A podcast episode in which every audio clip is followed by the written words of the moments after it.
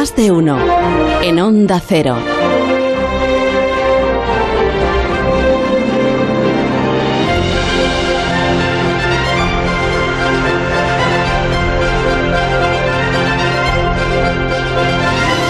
¿Cómo se nota que, que esta semana no está el jefe? ¿eh? Que Alberto Parisi siempre aprovecha para arribarlas con su sardina. ¿eh? Yo ya venía eh, venía pensando, seguro que Parisi habla de agujeros negros. Alberto, que sí, hoy toca, ¿no? Agujeros negros, entonces.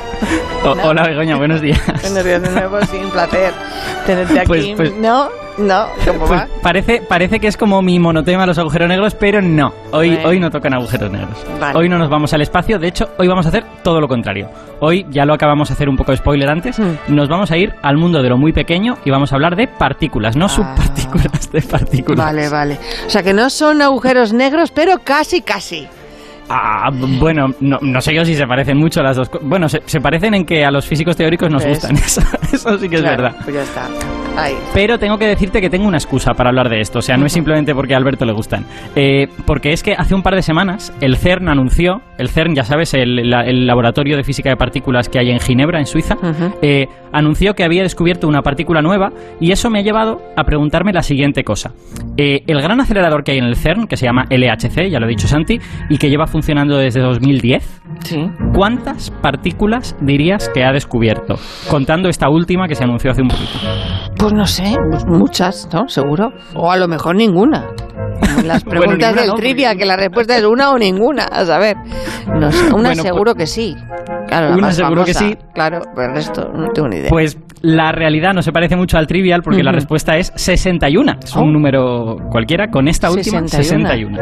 wow. Pero es lo que tú dices. En realidad, solo una de ellas se hizo famosa de verdad, que es el bosón de Higgs, que si se acuerdan nuestros oyentes, los que no fueran muy jóvenes en aquella época, eh, fue portada de todos los periódicos en el año 2012, ¿no? Sí, El- y las otras 60, las que no son el bosón de Higgs, pues como que, como que hemos pasado un poco de ellas, las pobres, nos han dado igual, ¿no?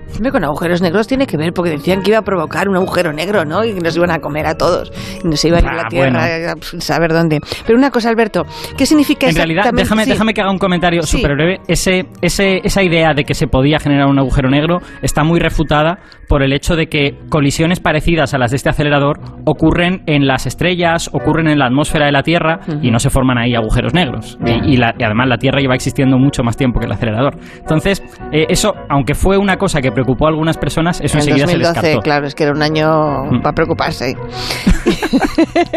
y Alberto, vamos a ver una cosa. ¿Qué significa exactamente descubrir una Mm. partícula? ¿La hacen una foto? ¿Esto cómo funciona? Bueno, pues eh, en realidad lo que significa es detectarla por primera vez. ¿Vale? O sea, Ajá. quiero decir, por ejemplo, imagínate que la partícula estuviese dentro de un vaso de agua o dentro de la mesa que, yo tengo delante, pues consistiría en eh, separarla de todo lo demás Sí. y que un detector te dijera, pues mira, aquí está la partícula. Eso sería haberla descubierto. Sí. Eh, pero hay un pequeño detalle, que es que las partículas del LHC, las de los aceleradores grandes como este, son más puñeteras que eso, porque no están en la materia normal. O sea, no basta con coger un trozo de materia y romperlo para encontrarlas, ¿no? De hecho, por mucho que yo parta en trocitos una hoja de papel, pues no voy a encontrar en esa hoja de papel ni un bosón de Higgs, ni un pentaquark, ni ninguna cosa de estas. Entonces, ¿dónde están? Bueno, pues eh, estar no están en ningún sitio. Y, y- y la razón es la siguiente, que es Mm. que todas las 61 partículas que ha descubierto el LHC son inestables. Todas se crean y al cabo de muy poquito tiempo se mueren, se desintegran en otras partículas que son más estables, ¿no? Ajá. Entonces, para descubrir una partícula como esta, en realidad primero has de fabricarla. El proceso es en dos pasos. Primero la fabricas y luego ya aprovechas el poquito tiempo que se mantiene con vida para que tus detectores te digan, aquí está, y entonces ya la has descubierto. Entonces, ¿y cómo la fabricas? ¿Cómo fabricas una partícula? Mm, pues me alegro, me alegro de que me hagas Ah, esta pregunta. curioso. Sí. Porque eso nos permite hacer un viajecito. Agárrate Ah. porque nos vamos a ir al CERN. Vámonos, venga.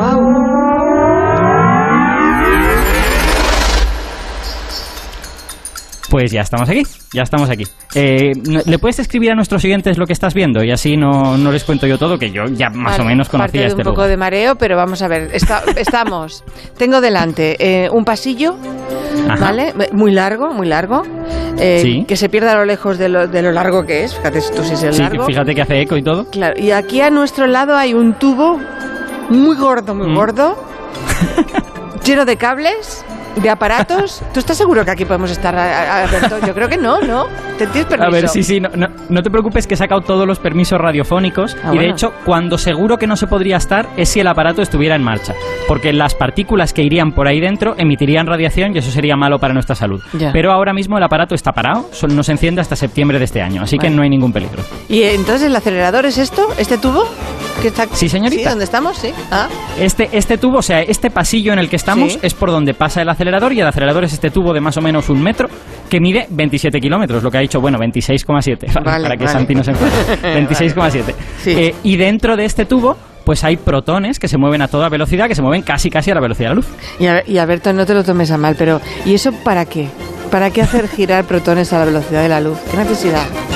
Pues precisamente esta pregunta me gusta mucho porque es la respuesta a lo que tú preguntaste antes. Hacerlos girar a esta velocidad sirve para fabricar nuevas partículas. Anda. De hecho, la idea de un acelerador como este es convertir la velocidad de estos protones que están girando ahí muy rápido Sí. en partículas nuevas. Y para que lo entiendas, eh, solo hay que utilizar una formulita que seguro que te suena, que es Mm. E igual a mc cuadrado. La de Einstein, claro, claro. La de Einstein, efectivamente. Esa fórmula, ¿qué nos está diciendo? Hmm. Pues nos dice que podemos transformar la energía, La E. en masa, la M. Hmm. Y que de hecho la C cuadrado es la velocidad de la luz al cuadrado, que es un número muy grande, y eso por lo tanto nos dice que en cualquier pequeño trocito de masa hay una gran cantidad de energía. O que nos hace falta mucha energía para construir un trocito de masa muy pequeño, ¿no? Ajá. Entonces, en un acelerador de partículas, lo que hacemos es dar muchísima velocidad a la- a las partículas, Hmm. para que tengan mucha energía en forma de velocidad, en forma de energía cinética. Y después las hacemos chocar. Y en esos choques hay una Sí. parte de la energía que se transforma en masa. Así que ahí aparecen todo tipo de cosas. Aparecen, bueno, entre, entre, hoy- entre ellas las 61 partículas, estas que viven muy poquito, Hmm. y lo que hacen es aparecer, se mueven un poquitín y enseguida se desintegran. Wow, qué pena no verlo, ¿no? No poder verlo. ¿Y cómo aparecen las partículas de la nada? Bueno, de de la energía, no de la nada. claro. Bueno, bueno, bueno, espera un momento. Si lo que quieres es verlo, estamos en la radio quiero. y podemos verlo. Va, qué Porque bien. te puedo llevar a ver las partículas. A ver, agárrate a mí, agárrate. a Agarro. Vamos a qué subirnos, vamos a subirnos a un protón. tan fuerte. Pero es que tengo Vamos a susto. subirnos a un protón, venga. Venga, va. Madre Vale, mía. ya estamos en el protón. ¿Es un protón? ¿Qué te parece? Parece más una especie de nube. Es como Agárrate, nube. agárrate, agárrate a la nube que va a ponerse en marcha. Madre. Alberto, que esto va muy rápido. ¡Alberto! Pues esto no es nada. Solo vamos al 99% de la velocidad de la luz. Tú espérate a que coja de verdad velocidad. Bueno, esto pasa muy rápido. Driving the track. Boom. Let it go.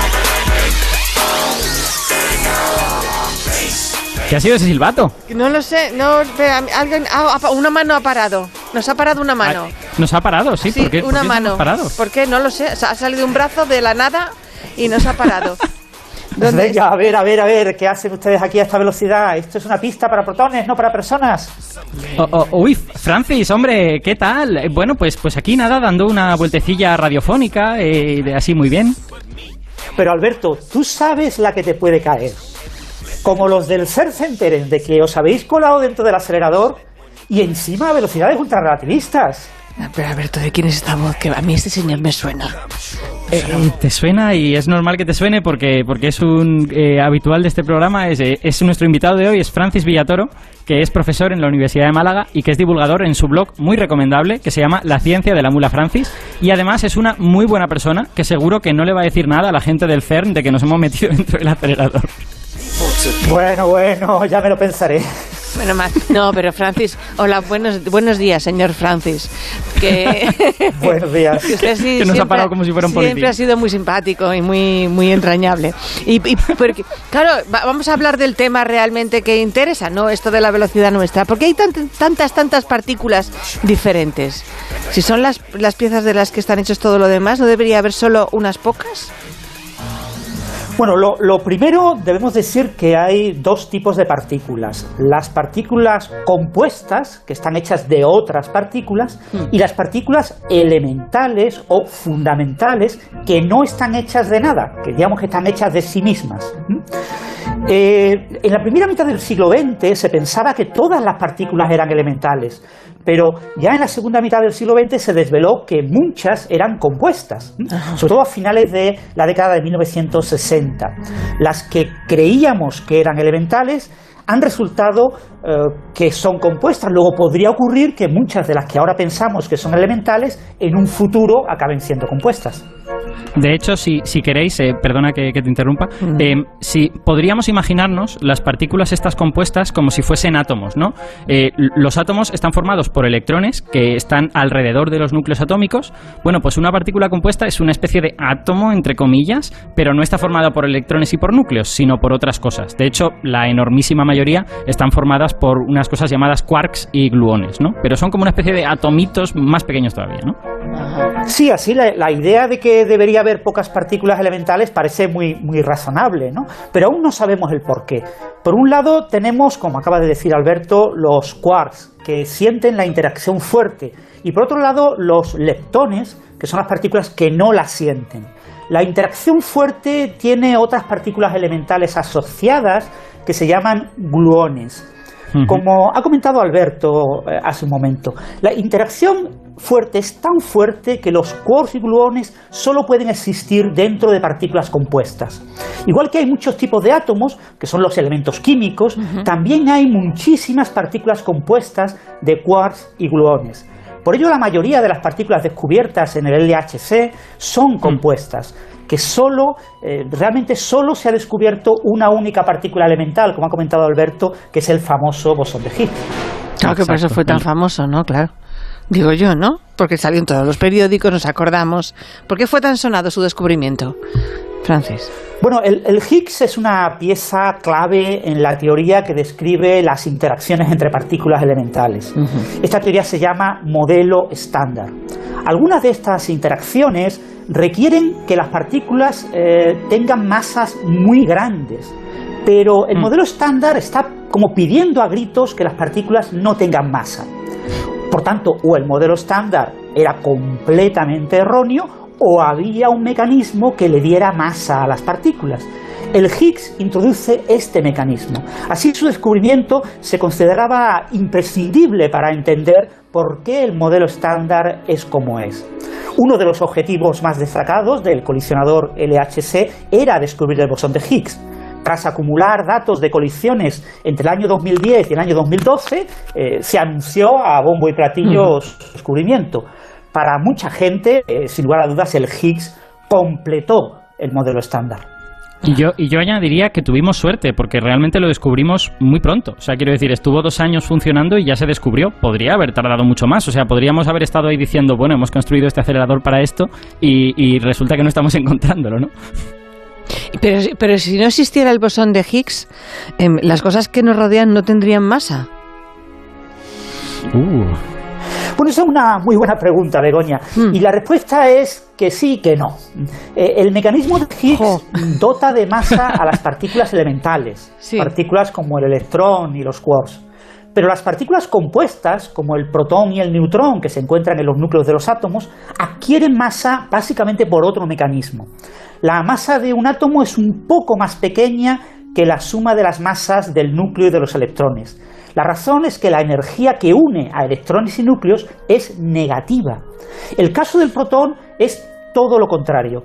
La energía que une a los quarks es positiva, con lo que la masa del protón es mayor que la suma de las masas de los quarks. Los gluones no tienen masa. De hecho, esa energía es mucho mayor que la masa de los quarks. Así que la mayor parte de la masa del protón es en realidad energía. Solo una pequeña parte viene dada por la masa de los quarks. Aún así, Sí, es si me dejas, importante Francis. que exista esa pequeña masa de los quarks, porque si no existiera, no se ligarían formando el protón. ¿Sí, Alberto? Hmm.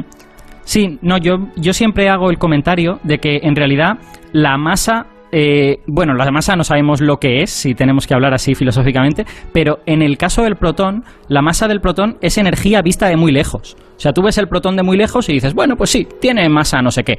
Pero luego lo ves de cerca y te das cuenta que son todo quarks y gluones moviéndose muy rápido y que esa masa en realidad es energía cinética, energía potencial, energías que, que están manteniendo unidas esas partículas, ¿no? Entonces, como que hay una cuestión de escala, que cuando lo ves de muy lejos te parece una cosa, cuando lo ves de cerca, pues resulta que te das cuenta de que es un poco distinto. Vaya. ¿Y, y- y- y Hmm. cuántos quarks hay dentro de un protón o un neutrón? ¿Lo sabéis? ¿Se sabe? Bueno, los protones y los neutrones están formados básicamente por tres quarks unidos por gluones. Estos quarks se llaman quarks de valencia. Nuestros oyentes recordarán que las propiedades químicas de los átomos Hmm. dependen de sus electrones más externos, llamados electrones de valencia. Los electrones más cercanos al núcleo no influyen en la química. Pues con los protones y neutrones pasa algo muy parecido. Vistos desde fuera, como ha dicho Alberto, muchas de sus propiedades se pueden entender como si estuvieran formados solo por tres quarks. Sin embargo, cuando estudiamos el interior del protón, vemos que en realidad los quarks de valencia están nadando en una especie de mar de gluones y de otros quarks. Algo así como que desde fuera están ocultos y estos, eh, este mar de gluones y quarks no influye en las propiedades que vemos desde el exterior. Y de hecho ese, ese mar es un poco eh, el que contiene parte de esa energía que forma la masa del protón, ¿no? O sea, digamos, tienes tres quarks muy ligeritos nadando en una especie de mar lleno de energía que al final cuando lo ves de muy lejos dices, ah, esto pesa, pero en realidad es energía todo eso. Ajá. Y no sé, hay partículas que tienen un número diferente de quarks y en vez de tres, pues yo que sé, dos, cuatro, por decir un número. Sí, eso se sabe ya desde hace mucho tiempo, que hay partículas eh, compuestas que están formadas por dos quarks que se llaman mesones. Ajá. Se observaron por primera vez en los rayos cósmicos en el año 1947 y desde entonces se han observado muchísimas más. De hecho, el LHC, por ejemplo, ha descubierto unos 20 nuevos mesones.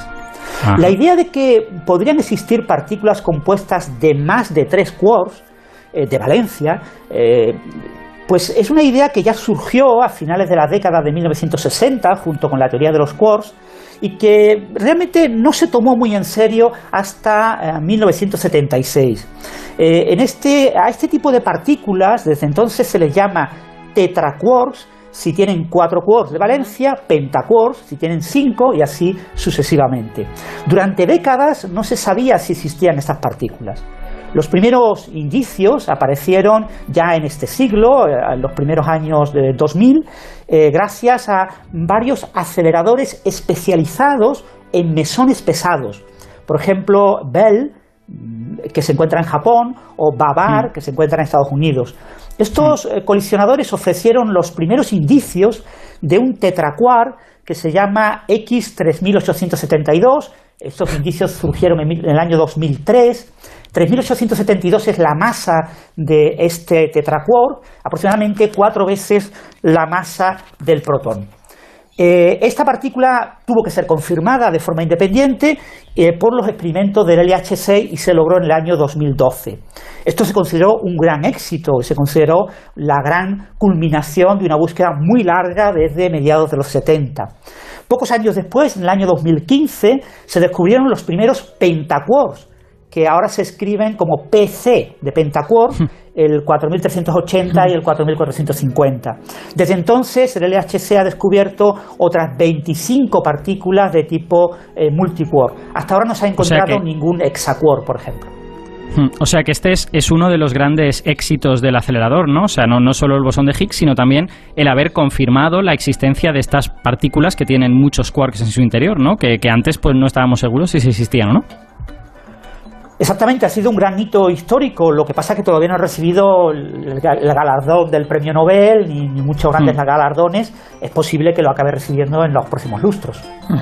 Alberto comentaba, em, pues eso, que la primera, el primer descubrimiento fue eh, en el CER, fue el, el bosón de Higgs, pero eh, comentaba Alberto al principio del- de esta hora que tenemos el último descubrimiento, que es el, el descubrimiento número 61. ¿Y, y, y, y qué, cómo es, cómo es él? Bueno, realmente es una partícula fascinante. Sí. Eh, eh, por primera vez hemos descubierto un nuevo tipo de partícula, una partícula que no tiene compuesta, que Sí. no tiene quarks de valencia, sino que tiene gluones de valencia. Onda, solo Eh, gluones. eh, este tipo de partículas Sí. se, se llaman glubolas, porque son como bolas de gluones. Y son eh, Mm. estas glubolas eh, pueden tener un cierto número de gluones. Lo que se ha descubierto es la primera partícula, la primera glubola con tres gluones de valencia, que se llama oderón, porque en inglés odd ODD significa impar, un número impar. Esta partícula, como los tetraquarks y los pentaquarks, fue predicha en la década de los 1970, pero no se ha podido observar hasta ahora. El oderón ha sido observado por un detector relativamente pequeño que tiene el LHC, que se llama TOTEM, que estudia las colisiones elásticas entre los protones. A diferencia de las colisiones que ha contado Alberto, en las que los protones chocan y como que se desintegran formando nuevas partículas, su energía se transforma en nuevas partículas, aquí lo que tenemos es un choque como de dos gotas de agua, ¿no? como un beso entre dos gotas de agua y se forma un pequeño puente entre esas eh, dos gotitas de agua, que son eh, los dos protones, y ese puente lo interpretamos como una nueva partícula, esa partícula formada por gluones que es el oderón. Qué curioso. Ah, A mí me parece súper guay esa Buah. idea. O sea, la, la idea de que eh, las partículas no solo son entes eh, totalmente independientes, sino que a veces uno puede detectar una partícula en el instante en que otras dos partículas están rozándose y están intercambiando energía, están intercambiando cosas, ¿no? Y, y estas glue bolas, ah, bueno, no sabemos si también existirán en ámbitos, eh, digamos, independientes, pero se han descubierto por ahora en este, en este tipo de interacciones. Está muy bien. Y ahora la pregunta tonta que me hago yo. Todo esto, a nivel práctico, ¿para qué sirve? ¿Tendrá una utilidad en Bueno, un futuro? Sí. Entender el, el universo a alta energía es eh, muy relevante eh, desde el punto de vista de la ciencia básica, de la Mm. ciencia no orientada a aplicaciones. ¿no? Estas partículas, como ha comentado Alberto, son partículas eh, extremadamente inestables cuya vida media es muy muy corta. No estamos hablando de, de partículas que vivan un microsegundo o, o un picosegundo. Estamos hablando de partículas que viven muchísimo menos, ¿no? Sea, eh, son eh, tiempos, duraciones tan cortas que prácticamente es inconcebible pensar en una aplicación práctica de estas partículas. Aún así, entender la física de estas partículas nos permite entender eh, el origen del universo, el Big Bang, nos permite entender los fenómenos más energéticos que hay en el universo, que son fenómenos eh, como pueden ser pues, estrellas de neutrones, las supernovas, eh, etcétera, incluso los agujeros negros. ¿no?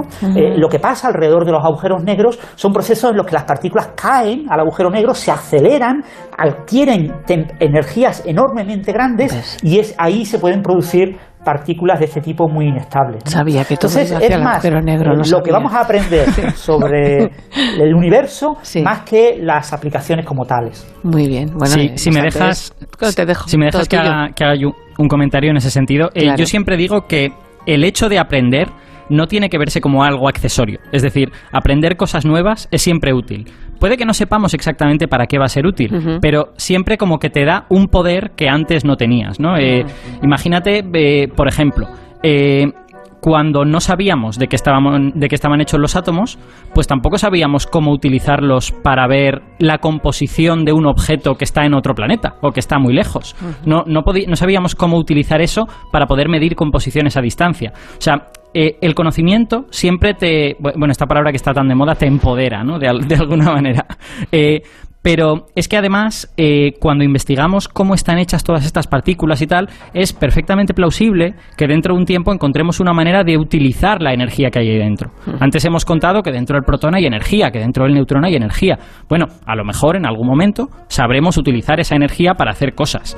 De hecho, en cierta manera ya recorrimos ese camino con los núcleos atómicos. Lo que pasa es que ya sabemos que la energía nuclear tiene algunos problemas, como por ejemplo que produce residuos que son difíciles de, almacenar de manera... O sea, que, nos resulte tranquilo, que nos quedemos tranquilos con ello. Pero, pero vamos, saber que esa energía está ahí quiere decir que quizá la podemos usar. Si no lo sabemos, pues seguro que no lo usaremos.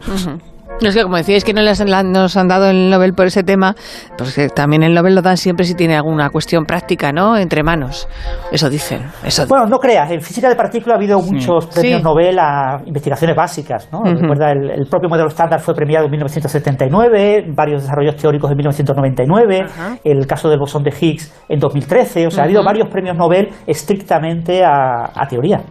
Bueno, pues mira qué bien. Pues eh, señores, que ha sido, bueno, señores no, que a Alberto no le despido, que voy a despedirle. Francis. Porque Alberto no es un señor, ¿no? No, Alberto no es un señor. es un sabio señor. Eh, me-. Francis, que muchísimas gracias. Es una gozada escucharte. ¿eh? La ciencia de la mula Francis. Eso es su blog, donde podemos aprender un montón de cosas. Francis, un abrazo grande. Buen día. Chao. Igualmente, buen día. Adiós, adiós. Eh,